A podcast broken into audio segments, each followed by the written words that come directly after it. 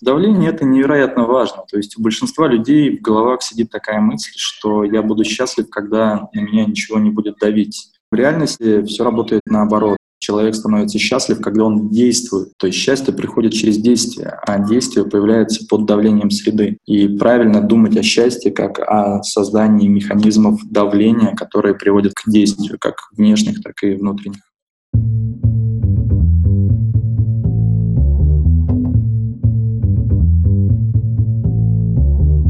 Привет, я Юра Агеев, и это восьмой выпуск подкаста Make Sense.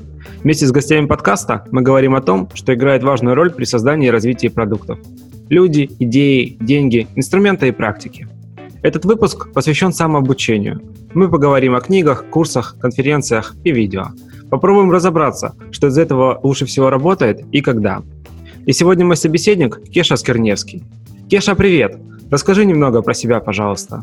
Юрий, привет, слушатели. Ну, я сейчас занимаюсь образовательными детскими проектами. Мы делаем резервную систему дошкольного образования. То есть мы в целом хотим на федеральном уровне повысить качество образования детей. Причем наша задача не просто повысить качество образования дошкольников, мы хотим дать им некий мультипликатор к обучению в школе. То есть так, чтобы те дети, с которыми мы соприкоснулись в рамках нашей этой программы, они из школьных знаний вытащили гораздо больше и смогли последующем а, лучше самореализоваться. То есть у нас такой план не, разруш... не разрушить текущее образование. У нас к ним, конечно, много проблем, но как мы видим то, чего в школах хватает, и мы пытаемся это дополнить. Не пытаемся все там с нуля строить, не пытаемся строить свою школу. Ну, а раньше я занимался Э, видеодизайном, то есть я руководил студией трейлеров, это была такая достаточно крупная студия в стране, мы делали ролики для Яндекса, для Mail.ru, для Министерства связи, для Мосфильма, для администрации президента, ну, еще для сотни других компаний. Ну, вот так, это если в двух словах. А еще у тебя очень крутой Facebook, на котором ты пишешь статьи по мышлению, и блог еще. Да, Facebook. Ну, э, параллельно с той деятельностью, на которой я зарабатываю деньги, у меня есть еще большой пласт работы, э, который я делаю себе удовольствие. Это исследования в области мозга и мышления. Я этим увлекался с детства, и так получилось, что я всегда очень много читал на эту тему, и в какой-то момент понял, что существующие способы объяснения всех механизмов мышления не так хороши, как это принято думать, и, в принципе, их можно достаточно сильно переосмыслить. То есть можно создавать другие схемы, другую логику, с помощью которой мы объясняем принцип работы мышления. Ну и в какой-то момент я стал, собственно, вести свои разработки в этой области. Ну, естественно, я обо всем об этом, ну, не обо всем, но о многом пишу в э, своем Фейсбуке, ВКонтакте. Также веду свой сайт на эту тему, который называется «Минсология. Просто о мозге». То есть если в Яндексе или в Гугле написать «просто о мозге», то первая ссылка будет на мой сайт. Очень круто звучит э, про мышление, про изучение, вот про, особенно про резервную систему образования. Я не знал про это, это прям огонь. Давай попробуем использовать те знания, которые у тебя есть, в принципе, по мышлению, чтобы поговорить о том, как работает самостоятельное обучение, потому что сейчас такая история, в принципе, с тем, что информации очень много, идет информационный перегруз, и люди, которые пытаются самостоятельно учиться, они вот одновременно информацию получают, наверное, со всех возможных каналов, типа Facebook, Telegram, ну и прочее-прочее. Вот как думаешь, какое это влияние вообще оказывает процесс обучения вообще? Можно ли это назвать процессом обучения самостоятельного?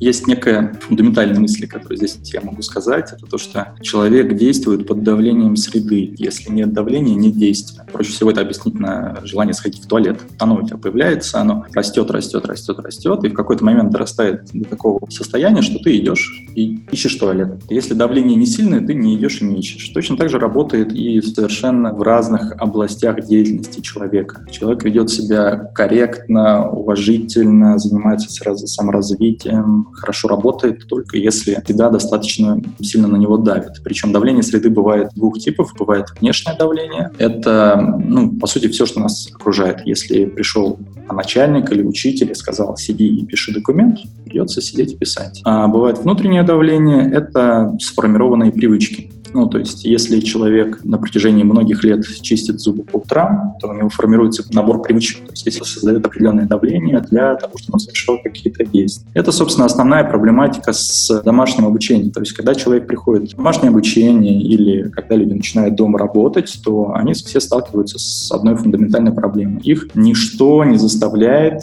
так же эффективно работать, как в среде, где есть окружающие люди, которые могли бы проконтролировать этот процесс. В результате происходит следующая ситуация. Человек все свои задачи, э, неважно, это рабочая задача или это обучение, откладывает на последний момент до тех пор, пока это не становится критичным, когда не появляется то самое э, давление. И если с работы это понятно, это какой-то дедлайн, когда ты уже не можешь просто лежать на диване, тебе нужно встать и пойти что-то делать, то с обучением все еще сложнее, у тебя нет таких дедлайнов, нет такого, что ты вот сегодня чего-то не научился, и завтра там, ты не получишь деньги, лишишься работы. Нет, наказание за недостаточное образование, оно отложено. В результате э, люди, у которых низкий уровень самодисциплины, а это 99,9% людей, они дома э, обучаться могут крайне неэффективно. То есть эффективное обучение — это обучение в среде людей, э, обучение с наставником, который контролирует твою работу. Ты знаешь, что ты должен ему что-то через какое-то время показать, показать результат своей деятельности. Это работа с такими же, как ты, которые тоже чему-то учатся, потому что появляется давление чисто социальное, оказаться лучше их или не хуже их. И поэтому учиться в коллективе гораздо эффективнее. Если говорить исключительно про домашнее самостоятельное обучение, то это тоже по-хорошему должно быть имитацией коллектива. То есть просто самостоятельно учиться по каким-то YouTube-роликам или по каким-то онлайн-курсам, которые тебя никак не контролируют и не стимулируют, это будет не очень эффективно. Гораздо эффективнее, когда ты вписываешься в группы, где тебя контролируют, где у тебя есть некий куратор, который контролирует качество твоего образования. Звучит, как будто все, что делают люди э, вот дома, теперь такое бесполезное и интересная мысль очень. Не бесполезная, это с низкой эффективностью. Ну, я просто на своем примере скажу, то есть я абсолютно раздолбай, и у меня самый контроль так себе. И я решаю эту проблему исключительно созданием тысячи одного давления вокруг себя. Я, если кому-то что-то обещаю, я всегда ставлю сроки, никогда не говорю, что я это сделаю когда-нибудь. Я знаю, что у меня есть срок, и обязательства, и человек ждет к этому сроку. И выставляю вокруг себя вот этого бесчисленного количества ловушек ну, со знаком плюс и помогает мне совершать действия. Самообучение в области именно мышления мне повезло, мне это просто интересно. То есть у меня есть любопытство к этому. К сожалению, в большинстве случаев образование не всегда выглядит как что-то интересное и приятное в данный момент. Нет, конечно, учиться дома можно, какие-то навыки получать можно, но эффективность будет несопоставима с обучением в коллективе. Получается тогда вот этот тот самый информационный перегруз, когда человек еще и пытается одновременно много контента потребить, то для него еще и получается таким встречным, сопротивляющимся барьером, да, то есть не тем барьером, который давит его на обучение, а который давит его от обучения. Отчасти это так. Очень многое зависит от возраста человека. Информация, которую человек способен через себя пропустить и усвоить, прямой зависит от его возраста. Нас не просто так перегружают информацией в школе, не просто так школа выглядит как сидение за партами, казалось бы, скучное, томительное и так далее. Все это формирует навыки самодисциплины. Ребенок там до 12 лет готов усваивать колоссальный объем. После 12 лет эта халява заканчивается. Ну, то есть как это работает? При рождении у ребенка существует огромный запас лишних нейронных связей. Если человек получает большой объем информации, все эти нейронные связи задействуются. Если остаются незадействованные нейронные связи, то есть те связи, которыми человек не пользуется по сути, то происходит лавинообразный сброс излишков. Почему мозг сбрасывает излишки? Чтобы не тратить дополнительные ресурсы. То есть человек сформировался 30 тысяч лет назад, и 30 тысяч лет назад еды было настолько мало, что лишние нейронные связи напрямую влияли на вероятность выживания человека. Поэтому у нас существует период сброса лишних нейронных связей. Соответственно, если э, человека там в юном возрасте не дозагрузить, то весь его интеллектуальный потенциал будет сброшен, и наверстать это будет очень сложно. Существует ну, так называемый сенситивный период. Это с 0 до 12 лет, это когда происходит набор нейронных связей. И с 12 до 25, когда э, лишние нейронные связи активно сбрасываются. В этот период ну, как бы мозг еще тоже достаточно быстро перестраивается и особенно усваивает большие объемы информации. После 25 наступает плато. У кого-то позже, у кого-то раньше. То есть в целом где-то к 30 годам человек начинает чувствовать, что он что-то, в общем-то, не то с жизнью, и, по сути, он чувствует, что вышел на некое когнитивное плато. Соответственно, после 30 лет усваивать информацию очень тяжело. Очень. И здесь, понимая эту проблематику, нужно выбирать информацию. Нужно ограничивать ту информацию, которая попадает в твой мозг. Потому что если это будет хаотично, если будет перегруз, это будет вызывать сильнейшую стрессовую реакцию, сильнейшее отторжение и приводить к ухудшению своей информации. И наоборот, если речь идет об обучении детей, то здесь перегрузить имеет смысл, имеет в пользу в долгосрочной перспективе. Интересно. Давай тогда попробуем посмотреть на разные источники, собственно, этой информации, какие есть, и попробовать как-то про их эффективность пообщаться. Ну вот давай начнем с книг, например. Ну, для меня книги — это фундаментальный инструмент обучения. Я говорю о своем опыте, я здесь не буду говорить как об абсолютной истине, но, э, не знаю, 70% того, чем я пользуюсь в жизни, я узнал из книг. И привычка, любовь к чтению, которая была заложена в детстве, заложена она была достаточно просто. Мне очень много вслух читала мама, и я привык такому способу получения информации, и очень много потом читал сам. И, и читал, и слушал, то есть мне даже комфортнее слушать книги, чем читать. И я считаю, что привычка к чтению — это прям суперсила для взрослого. Если есть любовь к чтению, то сам процесс чтения приносит удовольствие, и можно получать удовольствие от чтения обучающей литературы и без сильного стресса, без сильной когнитивной нагрузки постоянно себя прокачивать э, информационно по навыкам и так далее. Ежели взрослый человек, у него нет привычки к чтению, но есть потребность в обучении, я бы вот крайне рекомендовал учиться уже не через книги, потому что это не будет настолько эффективно, что-то не будет получать. Ну, он не сможет себя в достаточной мере заставлять учиться через книги, прочитать достаточный объем книг, читать одну-две книги в год, и этого недостаточно. Ему рекомендуется идти в коллектив, обучаться, как обучались все наши предки, через менторство, через передачу передачу знаний от учителя к ученику, и это не менее эффективный инструмент, чем книги. А что ты понимаешь под привычкой читать? ну, не знаю, как привычка чистить зубы по утрам. То есть чтение начинает ассоциироваться с удовольствием. То есть не с тем, что ты должен прочитать, чтобы что-то узнать, а то, что ты, когда начинаешь читать, ты попадаешь в зону отдыха, по сути. То есть почему люди так активно смотрят телевизор, почему телевизор засасывает? Потому что телевизор на 100% ассоциируется с отдыхом. Когда ты приходишь домой и включаешь телевизор, это все, это значит, закончилась работа, и ты отдыхаешь. И э, у людей, у которых сформирована привычка читать, у них э, точно так же отдых ассоциируется с книгами. Так можно и описать эту привычку. Про книги вот у меня мысль просто такая, ну, она пересекается с той идеей, что если нет привычки, то лучше идти, наверное, в группу, потому что, ну, читая книгу, она же огромная, но, как правило, и как э, из нее вынести достаточно информации для того, чтобы потом ее еще и на практике применить. Во-первых, книги не огромные. То есть существуют, э, во-первых, методики скорочтения, которые позволяют книги проглатывать за несколько дней. То есть вполне реально в комфортном для себя условии прочитывать до пяти книг в месяц. Но для тех, кому кажется книги огромной, тем надо начинать книги слушать. И когда ты слушаешь, у тебя нет ощущения, что перед тобой огромный материал. Ты вот просто как смотришь телевизор, просто слушаешь книгу. И э, я всегда рекомендую формировать привычку к слушанию книг через проект «Модель для сборки», его многие знают. Это такие короткие аудиорассказы, которые записаны в такую трансовую музыку с прекрасным диктором Влад Коп, если я не ошибаюсь. И на коротких рассказах ты привыкаешь к вот этому формату слушания, и потом проще перейти уже к профессиональной литературе. Плюс э, мы сейчас живем в прекрасный рассвет бизнес-литературы, научпопа и так далее, когда сложная информация очень качественно упаковывается в развлекательную среду. То есть ты не слушаешь образовательную книгу как учебник, ты ее слушаешь как некую историю, как некую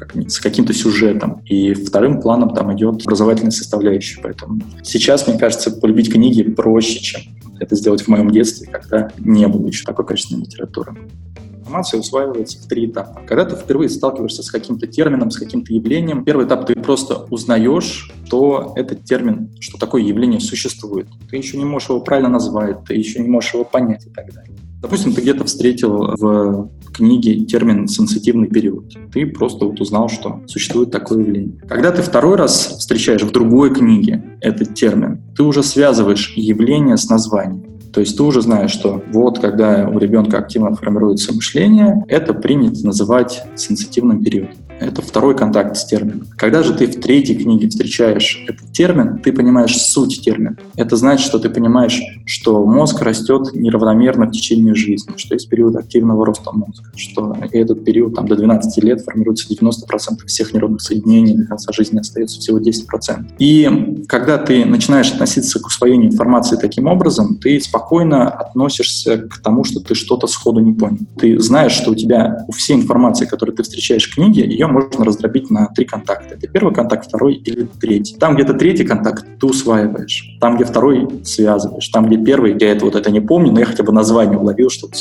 что существует такое явление. И точно так же нужно относиться к образованию в области. Э, в любой области нельзя прочитать одну книгу и научиться понимать того, как устроен тот или иной аспект работы, тот или иной аспект жизни. Не знаю. Всегда требуется три контакта для того, чтобы ты усвоил. Поэтому, конечно же, фиксация каких-то ключевых данных э, из книги, она помогает, она ускоряет этот процесс. Но она может выглядеть очень просто. Я, когда читаю книгу, бумажную книгу, я читаю ее всегда с карандашом. И я просто выделяю ключевые моменты в книге, обвожу их карандашом, не для того, чтобы потом эту книгу открыть и вернуться к этим моментам перечитать, а просто для того, чтобы мой мозг в процессе того, как я выделяю, сильнее акцентировался на этом моменте. Это помогает мне запоминать. И в результате мы уходим от этой проблемы, что ты должен прочитать книгу и тут же должен начать всем этим пользоваться. Обучение в какой-то сфере, оно должно быть децентрализованным, можно так это сказать. Оно должно быть через чтение нескольких книг, через сбор э, разной информации. И через э, такой подход и происходит усвоение информации. Ну, то есть тебе вокруг той идеи, в которой ты хочешь разобраться, по сути, надо так взять и обстроиться информационными блоками разного да. характера, и в какой-то момент они просто возьмут и сойдутся. Да, так и есть. Так и есть. То есть не нужно тратить какие-то сверхусилия для того, чтобы вот ты что-то вычитал и тут же начать это использовать. Нет, достаточно себя поместить в информационную среду. Это крутая идея. Я говорю о своем мнении, о своем ага. опыте может быть, у кого-то по-другому. Может быть, кто-то прочитал книгу, составил план действий на следующие полгода на основе этих книг, и это тоже работает. Но у меня работает так, как я писал. Ну да, кто-то читает книгу и, и потом еще одну, и потом еще одну. Это я про себя уже. Да, и ну, ничего не происходит. Поэтому начинаю беспокоиться, собственно. Отсюда и возник вопрос. Ну, смотри, здесь еще что, что помогает. Помогает использование знаний. То есть ты, как, как вот со сбросом лишних нейронных соединений, ты, если не используешь какие-то знания, у тебя потихоньку мозг занимается оптимизацией все, что, ты, все, что тебе не нужно, все, точнее, не то, что тебе не нужно, а то, чем ты не, не пользуешься, мозг потихоньку удаляет из твоей головы. И, соответственно, если ты читаешь в какой-то области, но не применяешь эти знания, не ищешь, ты не работаешь в той области, где эти знания технически могут быть применены. То есть почему я начал вести свой сайт про мозг, писать про мозг? Именно по этой причине. Если бы я не начал фиксировать каким-то образом эти знания, если бы я не начал разрабатывать свои модели, то все той информации, которую я подчерпываю из книг, книг просто негде было бы закрепиться в моем мозге, она бы улетучивалась. А так она, как, знаешь, как вот формируется жемчужина, то есть из песчинки, ну, у тебя должна быть основа, в которой вот эти знания липнут. И основа — это некая рабочая деятельность, так или иначе. Поэтому если ты э, читаешь, но это не, прикрепля... не фиксируется у тебя, не переходит в какое-то эффективное действие, то, скорее всего, то, что ты читаешь, плохо соотносится с тем, что ты прямо сейчас делаешь плохо соотносится с твоей рабочей областью. А может быть и нет, это вот гипотеза. Аналогия с жемчужиной очень хорошо на самом деле описывает идею. Да, давай тогда перейдем к более экстраверсивным форматам, например, курсы или там конференции, тоже как один из способов для самостоятельного развития, потому что они сейчас очень популярны среди менеджеров продуктов. Я считаю, что курсы хорошо, а конференция это плохо. То есть понятно, что курсы бывают разные, бывают слабые курсы, бывают сильные курсы, но это выходит за пределы этого разговора. А, то есть обучение а, в коллективе с наставником — это исторически одно из самых эффективных способов обучения. Поэтому оно может быть и очным хорошо, и дистанционным чуть хуже, но тоже работает. А вот конференции и нетворкинг я не могу хорошенько, разложив по полочкам, объяснить, чем мне так не нравится конференция. Но весь мой опыт участия на конференциях показывает, что реального выхлопа рабочего или каких-то инсайтов, понимания устройства мира благодаря выступающим лично у меня не происходит. То есть, с одной стороны, да, я могу слушать человека, мне интересно то, что он рассказывает, я записываю какие-то идеи, но это просто несопоставимо с эффективностью там отдельно взятой книги. Если человек рассказывает про SMM-маркетинг, маркетинг, можно найти книгу про SMM-маркетинг, и гарантированно в книге гораздо больше объем информации, и там информация будет э, структурирована, изложена, многократно повторена, и она усвоится, и больше вероятность, что это будет использоваться. Понимаю, что тебе, как организатору конференции, наверняка это слышать больно. Да нет, почему? Это мой чисто субъективный опыт. Я не очень люблю участвовать в конференциях, мне, мне по работе приходится это делать, но всегда я это делаю через силу, через не хочу. Окей, okay. ну. слушай, ну вот снова информация, которая у меня есть от тебя про несколько контактов. Мне кажется, что на конференции просто как идея, да, может произойти во время доклада как раз один из там этих контактов, второй или третий. Согласен абсолютно. А есть то, что мне нравится в конференциях, но этот элемент в конференциях присутствует очень редко. Есть конференции, на которые я езжу с большим удовольствием два раза в год. Это White Nights, это конференция разработчиков игр. И они сделали там гениальную вещь. Они между двумя днями конференции сделали дикую вечеринку. То есть, когда люди бухают, и бухие начинают что-то обсуждать. И это невероятно эффективный нетворкинг. То есть, когда люди пьяные, когда они находятся в расслабленной э, среде, договориться, познакомиться, наладить рабочие контакты, наладить рабочие договоренности гораздо проще, чем в рабочей среде, в процессе конференции, между выступлениями, на стендах и так далее. Потому что, когда человек пьяный, он может говорить о сути. Когда человек трезвый, он очень много усилий тратит на поддержания своего образа. И это очень сильно, ну, это создает некую стену между людьми. В результате вот казалось бы, просто развлекательная вечеринка между конференциями, для меня это основополагающее. Оттуда огромное количество было полезных контактов, и полезной информации, потому что ты можешь сесть с экспертом в какой-то области, там, два часа с ним пить вино, курить кальян и за два часа узнать в миллион раз больше, чем послушая его же выступление на этой конференции. Слушай, обеими руками за такой формат. И вот ты, ты не дождался у нас вечеринки. У нас она, может быть, она была не такая, как огненная, как на White Nights. Я на них не доехал в этом году, очень хотел. Но, в общем, ребята очень долго тусили, чуть не потеряли Педро Маркеса, который приехал из Амстердама. Но они так и не смогли выпить весь алкоголь. Они пытались, но остался. Крепкий алкоголь остался.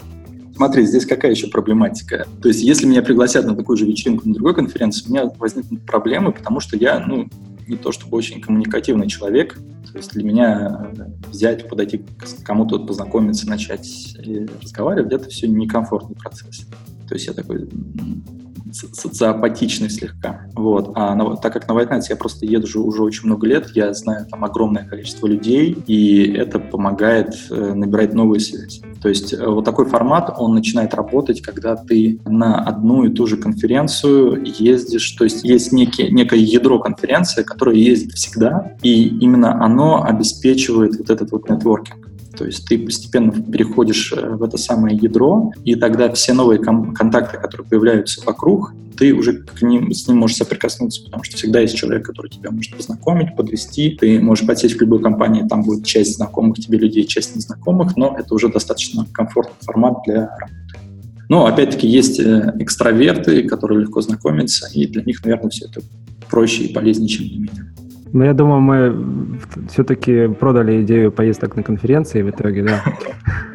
Окей, давай попробуем вернуться к курсам. У меня, пока мы говорили, возникли дополнительные вопросы, потому что, ну вот, все-таки форматов обучения много, и я думаю, у наших слушателей постоянно возникают вопросы, а какие из них там лучше, эффективнее. Понятное дело, что они еще выбирают из собственных возможностей по времени, но вот есть тот же дистанционное обучение, допустим, там есть обучение офлайновое, есть обучение за выходные, тебе условно в мозг за выходные вдавливают там в течение 16 часов огромный объем информации. Вот если посмотреть, то есть это все курсы. Там есть у тебя компания, там есть у тебя препод-наставник, но вот что из этого лучше сработает, как думаешь? Как я понял, вопрос в том, какие курсы эффективнее, короткие или долгосрочные? Да, да, можно так его переформулировать, да. Я не знаю. То есть у меня нету какого-то понимания, что короткие это плохо, а длинные хорошо, или наоборот. Угу. Я считаю, что эффективными могут быть и очень короткие курсы с глубоким погружением. Что такое короткий курс? По сути, ты попадаешь в агрессивную среду, которая заставляет тебя активно действовать. То есть тебя, в общем-то, все, что тебя заставляет делать на курсе, ты можешь сделать дома. Ничего там магического не происходит. Но необходимость это делать прямо сейчас, потому что есть надзор, есть ограничения, ты не можешь не делать, как раз стимулирует тебя совершить вот сверхусилие. И через это сверхусилие многое можно получить. То есть, например, ну, человек хочет освоить какую-то новую профессию, например, стать Unity-программистом. Можно сидеть дома, читать книги по Unity, там, смотреть какие-то видеоуроки, и это может растянуться на годы, и так и не появиться ощущение, что ты умеешь это делать. А можно на два дня приехать на обучающий курс, и где тебя просто заставят вот от нуля до конца пройти вот все ключевые этапы, плюс у тебя есть всегда сосед, у которого ты можешь спросить, есть наставник, у которого ты можешь спросить, и экономия времени ну, колоссальная. Опять-таки, есть курсы, которые не работают в таком формате. Например, ну, я опять-таки касаюсь своих областей, ты не можешь из какой-нибудь взять какую-нибудь нейронауку, нейропсихологию и нейропсихологию объяснить там за, за одни выходные. Это технически невозможно. Объем информации, который необходим для того, чтобы ты почувствовал, что ты это знаешь, она выходит за пределы двух-трех недель, не то что дней, и даже в коротком формате. И поэтому я думаю, что короткий курс или длинный курс во многом зависит от содержания. Ну и опять про проскользнула идея со средой, в этом случае она может оказывать влияние на человека, получается. Это логично. Когда да. на тебя давят, ты либо там, даешь сдачи, либо там, начинаешь поддаваться и пропускать себя эту информацию. Давление – это невероятно важно. То есть у большинства людей в головах сидит такая мысль, что я буду счастлив, когда на меня ничего не будет давить. В реальности все работает наоборот. Человек становится счастлив, когда он действует. То есть счастье приходит через действие, а действие появляется под давлением среды. И правильно думать о счастье как о создании механизмов давления, которые приводят к действию, как внешних, так и внутренних. Про курсы, опять же, есть еще курсы, которые чисто теоретические, чисто практические. Ой, нет, не наоборот, еще смешанные есть, вот. Наоборот, практи- чисто практических, наверное, как раз и нет, а вот есть э, смесь теории с практикой и просто теория. Получается, из того, что ты рассказал сейчас, практика, теория с практикой будет выигрывать у этого всего. Сто процентов. Потому что? Смотри, ты когда учишься играть на Просто представь, э, проецируй на получение любого навыка концепцию обучения игры на пианино. Ты когда учишься играть на пианино, ты не можешь научиться играть на пианино, читая книги. Тебе необходим навык навык того, что ты реально играешь. Но если тебе дают только навык и не дают теорию, как играть более профессионально, ты останешься на невысоком уровне. Поэтому сочетание теории и практики — это ну, вот, базовая просто необходимость для освоения какого-то навыка. Опять-таки, бывают ну, разные области.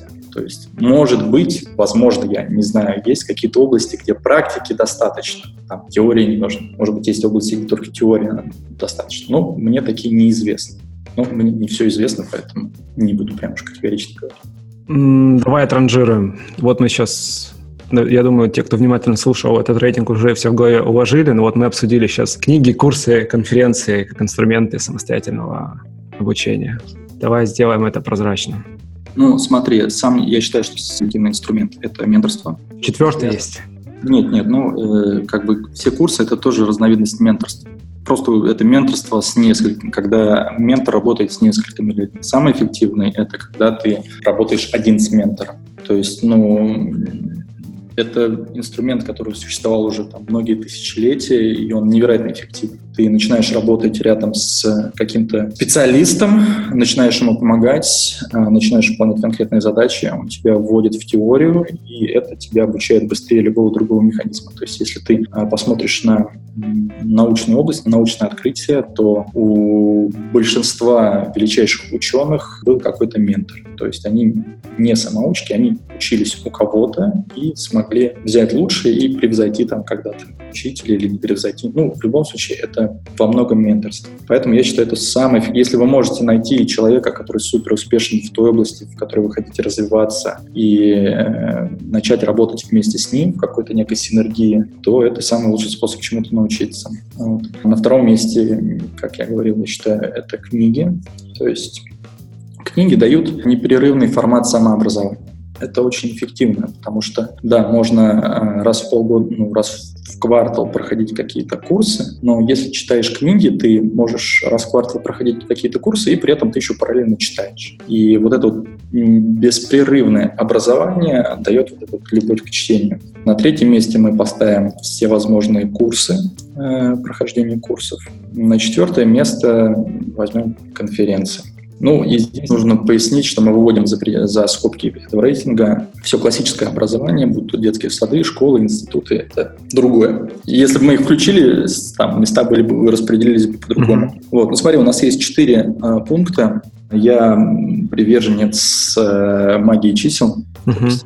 Я считаю, что любой список, ну, он должен состоять либо из трех, либо из пяти, либо из так. семи.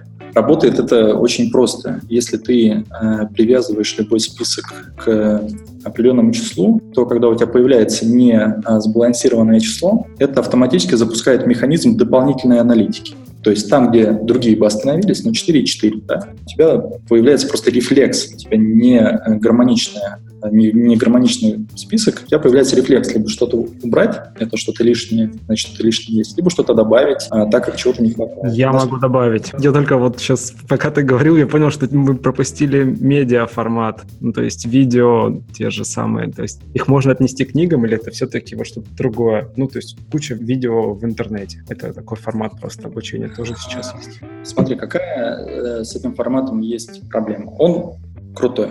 То есть, ну, действительно, я смотрю очень много лекций и каких-то обзорных роликов и так далее. Но реально в моей повседневной жизни очень мало времени, когда я могу сесть и посмотреть там двухчасовую лекцию. То есть я это не могу сделать на работе, я это не могу сделать дома. То есть книгу я могу послушать, пока я еду на работу, пока я хожу, гуляю. То есть есть много моментов, когда я могу слушать книгу, даже не читать. А с видео это не работает. С видео я должен сидеть и смотреть.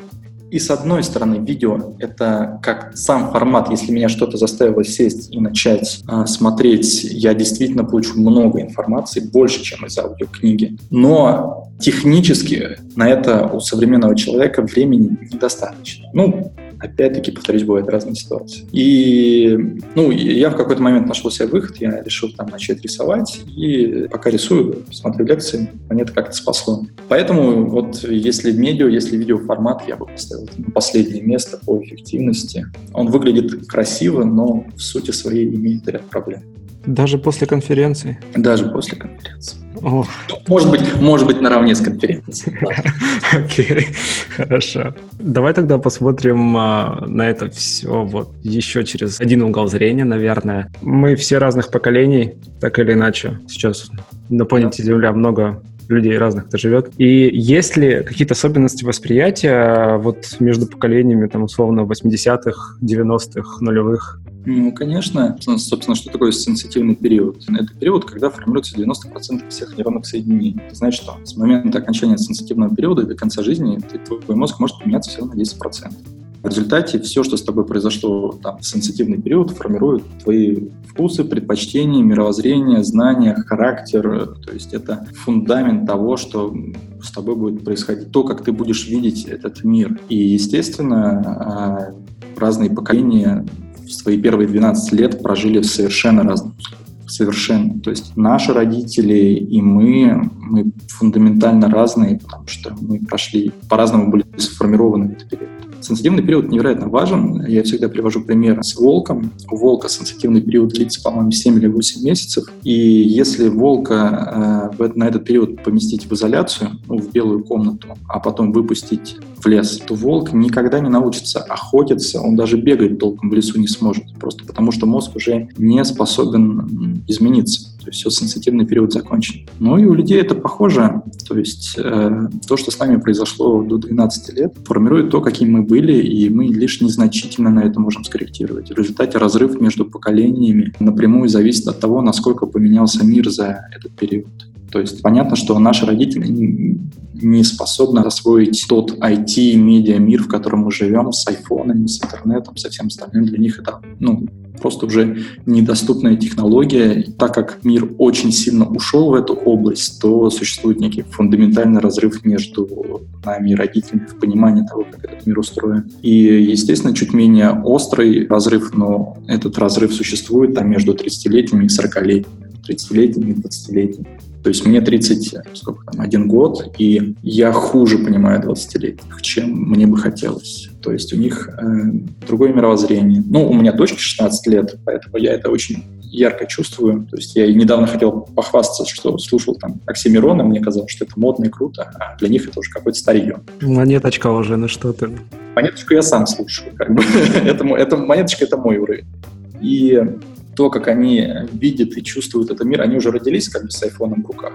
И для них вот эта виртуальная среда, она более настоящая, чем ну, как бы реальность. И нас как бы это подбешивает, нам кажется, что это плохо. На самом деле ничего плохого этого нет. Просто мир изменился. Ну, а если вот говорить про восприятие информации, ну, то есть есть ли какие-то там, не знаю, может, ты знаешь исследования, наблюдения там про то, что книги они уже не читают? Возрастом Или... падает способность, ну, как бы у тебя, чем старше ты становишься, тем менее пластичным становится твой мозг.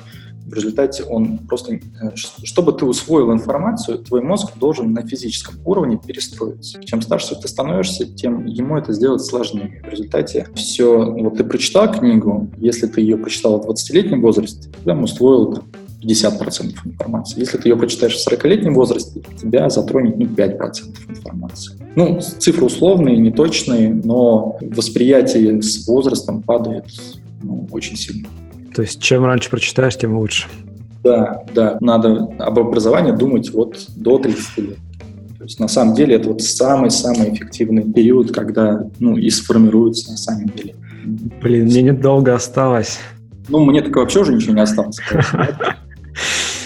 Ничего, как-нибудь переживем. Слушай, а почему я спрашиваю про поколение? Мне интересно, что, ну, очевидно, что так как оно растет в другой сенситивной среде, то у него другие паттерны восприятия информации, ну, опять же, источники другие, прочее, прочее. И это ну, заставляет придумывать, наверное, я, я то, что читаю, мне кажется, что это потихоньку система образования заставляет придумывать новые форматы подачи этой информации. Ну, вот, например, я слышал такой термин, как, как микрообучение или вот что-то типа того, то есть когда ты эту информацию дозируешь намеренно. Да, это похоже на решение этой проблемы отчасти. Вот, но я, я почему это затронул, выглядит так, что, ну, так как у нас сейчас времени мало, то, по идее, ну, у взрослых людей, работающих, даже на видео не хватает, то вот эти форматы, которые призваны для подрастающего поколения, учитывать их особенности восприятия, то для взрослого поколения это, по идее, закрывает боль отсутствия времени. Да, возможно, возможно. То есть мне кажется, что куда-то в эту сторону все это и будет двигаться. То есть мы эту систему закладываем в наши образовательные проекты для дошкольников. По сути, мы с точки зрения детей, наша образовательная платформа, они выглядят как игры, как приключения. То есть мы весь образовательный контент там прячем. И я думаю, что во взрослой среде решение похожее. То есть образование должно быть скрыто за теми привычными паттернами поведения, которые у человека уже есть. То есть без сильной перестройки, без сильной нагрузки. Но, понимаешь, какая проблема? В мире все понимают, что скорость развития мира увеличивается, и сейчас достаточно популярное мнение, что сегодня уже человек должен будет сменить там, 5-7 профессий в течение жизни, кто-то говорит еще больше. Это накладывает на тебя необходимость постоянно учиться, осваивать новое, и даже уже когда ты во взрослом возрасте. И действительно ли микродозами ты можешь освоить профессию? Очень может быть, что пока там 90% людей осваивают информацию микродозами, находятся бойкие 50-летние люди, которые идут на агрессивные, сложнейшие курсы и просто обходят всех, кто учится медленно. То есть очень может быть, что вот это вот ограничение потребности постоянно усваивать новую информацию, увеличение вот этой конкуренции между людьми приведет к тому, что у взрослых не пройдет такой подход. Из-за скорости. Да, из-за скорости изменения мира. Ну, из-за конкурентности во многом. То есть ты должен всегда понимать, что на одного человека, который учится на расслабоне, найдутся несколько, кто учится под давлением внутренней или внешней среды очень агрессивно. И велика вероятность, что они обойдут тех, кто учится на расслабоне. Слушай, да, но это действительно среда периодически бросает вызовы людям, и в такой ситуации скорость обучения будет играть решающую роль. Все идет к э, загрузке информации более эффективным образом, то есть все ищут способы, как загружать информацию в мозг, минуя личность человека, минуя все вот эти вот процессы усвоения информации с повторением, запоминанием, так чтобы мы могли искусственно создавать нужные нам нейронные соединения. То есть я думаю, что все хотят сюда, и сюда рано или поздно придут. Какие прогнозы? при да. нашей жизни. Да, я думаю, что недолго осталось. Но нам не понравится тот мир, в котором мы будем жить, когда это произойдет. Почему? Это сопряжено напрямую с продолжительностью жизни, то есть процесс старения запускается в 25 лет. То есть до 25 лет ты такой ну, почти бессмертный, ты регенерируешь очень эффективно. После 25 лет начинают накапливаться ошибки в организме. И, по сути, начинают накапливаться ошибки в командах, которые мозг дает организму. Отсюда и запускается процесс старения. Если мы можем поддерживать мозг в высокой пластичности, если мы можем контролировать команды, которые он выдает, ну, собственно, Google сейчас вложил кучу денег денег в то, чтобы это решить, то мы можем значительно продлить жизнь человека. Мир, в котором продление жизни напрямую связано с тем, сколько у тебя денег, то есть богатые люди будут жить сильно дольше, чем бедные, и весь наш мир, весь наш социум очень сильно поменяется. То есть ты уже во многом будешь работать не для того, чтобы стать богатым, а просто для того, чтобы сохранять жизнь. И когда длительность жизни продается и покупается, все становится немножко не так. Ты, мне кажется, сейчас записал ту антиутопию, которую нарисовали в сериале Altered Carbon. Как по-русски называется? Блин, вот про углерод что-то там. Я не смотрел, но вполне возможно. То есть, ну, как бы это не какая-то... Видоизмененный да, углерод называется, да, по-русски. Да, не смотрел, надо будет глянуть. Это понятная проблематика, то есть она там, не мной придумана. Угу. Очень активно обсуждается концепция свободы выбора, то есть в Америке начались прецеденты, когда человек убивает человека, ну, человек убивает другого человека, и его оправдывают просто потому, что удается доказать, что, по сути, у него не было свободы выбора. Это, этот поступок был совершен как результат его жизни, опыта, какой-то болезни и так далее. И это серьезная проблематика. Если мы доказываем, что свободы воли нет, это значит, что нет преступления, ты не совершал преступление, у тебя не было, не было выбора совершить или не совершить преступление. И у нас, а, как бы с точки зрения когнитивных наук, это ну, практически доказанный факт. То есть, ну не то, что доказанный факт, существует две очень большие научные группировки. Одни говорят, что как бы свобода выбора где-то там мелькает, другие абсолютно уверены, что такой свободы выбора нет. Законодательство к такой проблематике не готово. Мы не знаем ни как судить людей в такой ситуации, если это будет заказано, ни как устраивать социум, ни как все устраивать. И вот такие проблемы и с возрастом, и с жизнью, и со свободой выбора, и с экономикой, и с обучением, они накапливаются, и накапливаются очень стремительно. И все это приведет к значительному перестройке того, как выглядит мир. И, ну, скорее всего, нам с нашим опытом новый бы мир не понравился. Понятно, что будут новые дети, которые к нему уже адаптированы, но... и мы это... проблема в том, что мы это увидим, то есть недалеко. Ну что ж, да, трансгуманизм приближает наше будущее, мы там стремимся к постчеловекам. Но нам сейчас, наверное, только остается только учиться и надеяться, что мы сможем сделать вклад в лучший мир. Ты вот вообще детям помогаешь образование менять. Это же круто. Ну да. Давай еще раз тогда попробуем подкрепить. Вот лучший способ научиться — это поместить себя в среду, где ты не учиться не можешь. То есть, ну, это известная, известная максима, известная поговорка, что лучший способ научиться плавать — это бросить в воду. Если ты не плавать не можешь, то ты неизбежно учишься это делать. И это работает э, с обучением в абсолютно любой области. Если ты не можешь не учиться, то это самый лучший способ, чтобы освоить какие-то навыки. Супер. Спасибо тогда за беседу, Кеша, и надеюсь, мы еще встретимся, возможно, даже на конференции. Спасибо, Юр, что позвал, был рад поговорить. Да, взаимно. Пока.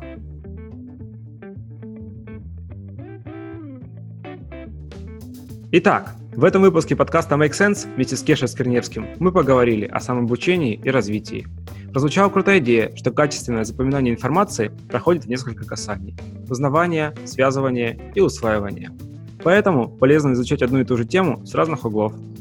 Мы составили мини-рейтинг по эффективности инструментов самообучения и развития. На первом месте менторство, затем идут книги, курсы, конференции и видео. А самый лучший способ чему-то научиться – это поместить себя в среду, где ты не можешь не учиться. Это был восьмой выпуск подкаста Make Sense и его ведущий Юра Агеев. Спасибо, что были с нами. До следующего выпуска. Пока!